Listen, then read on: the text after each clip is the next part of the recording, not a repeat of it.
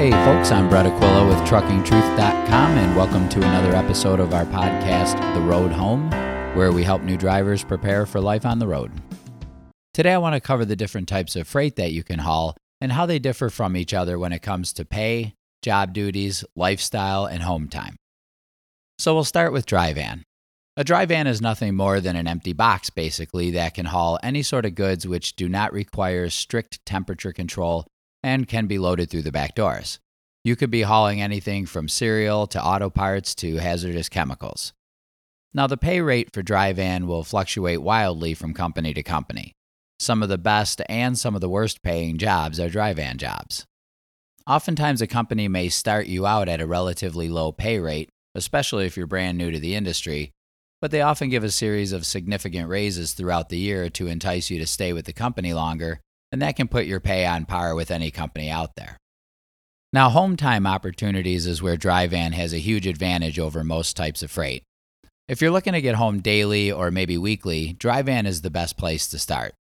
The freight tends to be more regionalized with a smaller percentage of the freight traveling coast to coast, and most runs averaging anywhere from maybe 300 to 750 miles.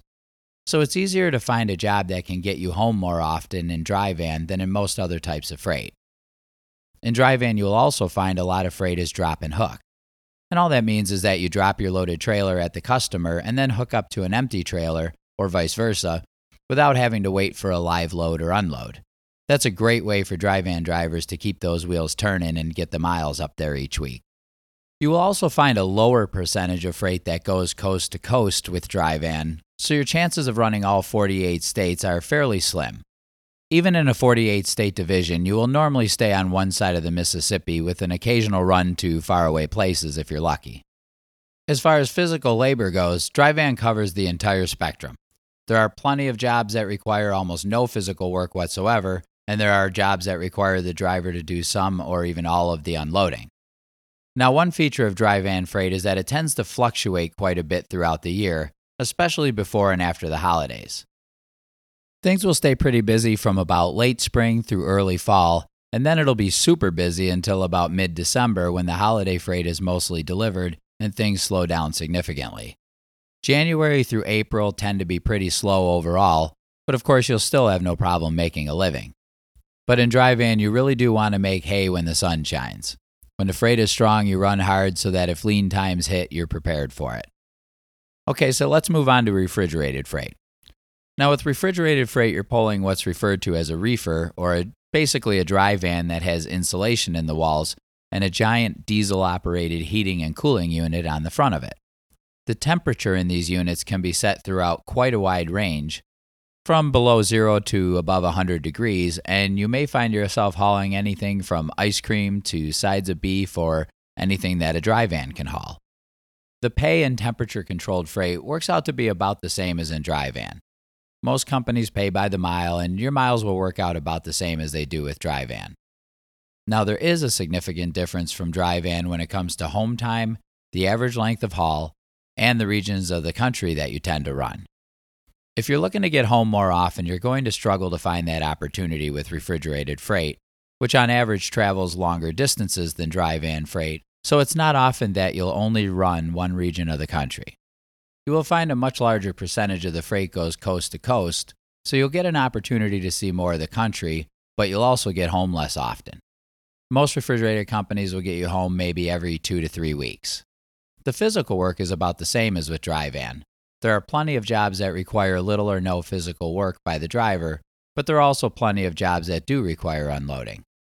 Food delivery to local restaurants and stores is one way that you can get home every night pulling refrigerated freight, but these jobs tend to require the driver to do all of the unloading and often require some experience in the industry first.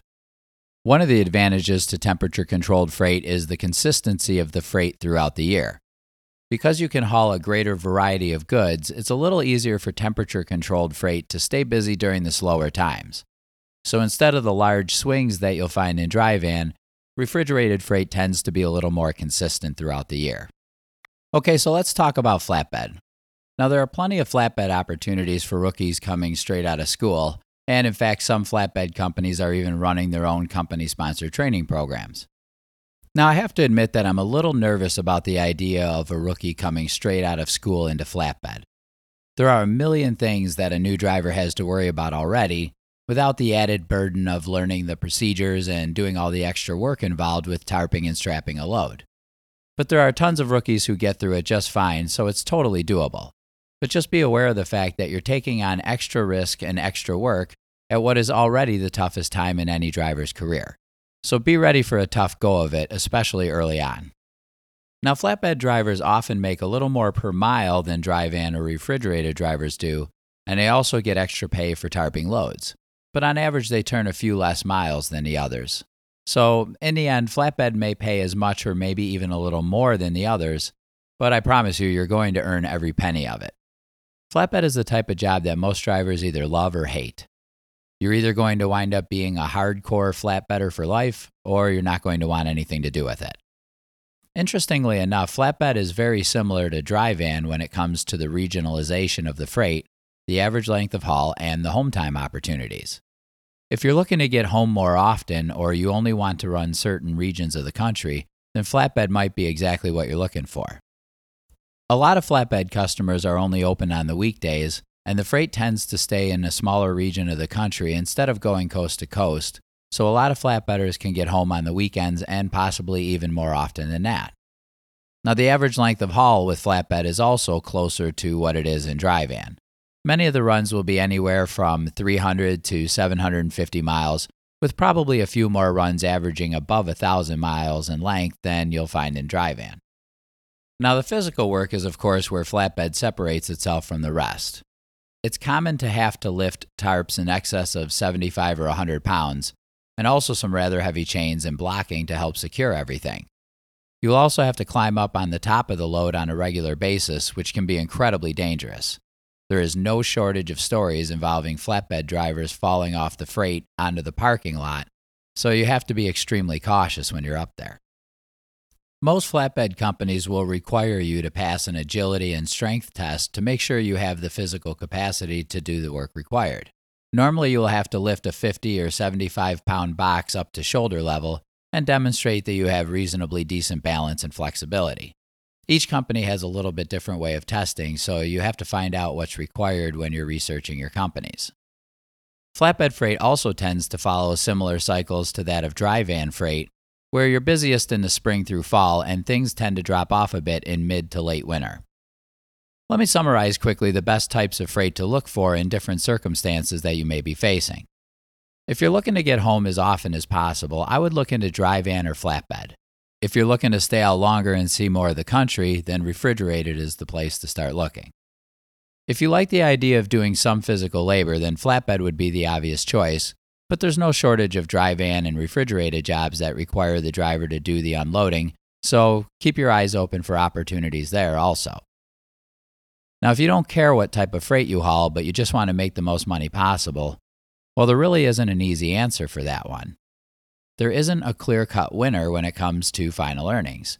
You'll have to evaluate opportunities on an individual basis to see where the best potential lies, but there often won't be a clear cut winner. So I would say do not make the decision about which type of freight to haul simply based upon how much money you think you're going to be able to make. Choose the type of freight that you'd like to haul based upon the home time, the areas of the country you'd like to run, and the job requirements the pay in the end is going to work out pretty close to the same no matter what type of freight you decide to haul.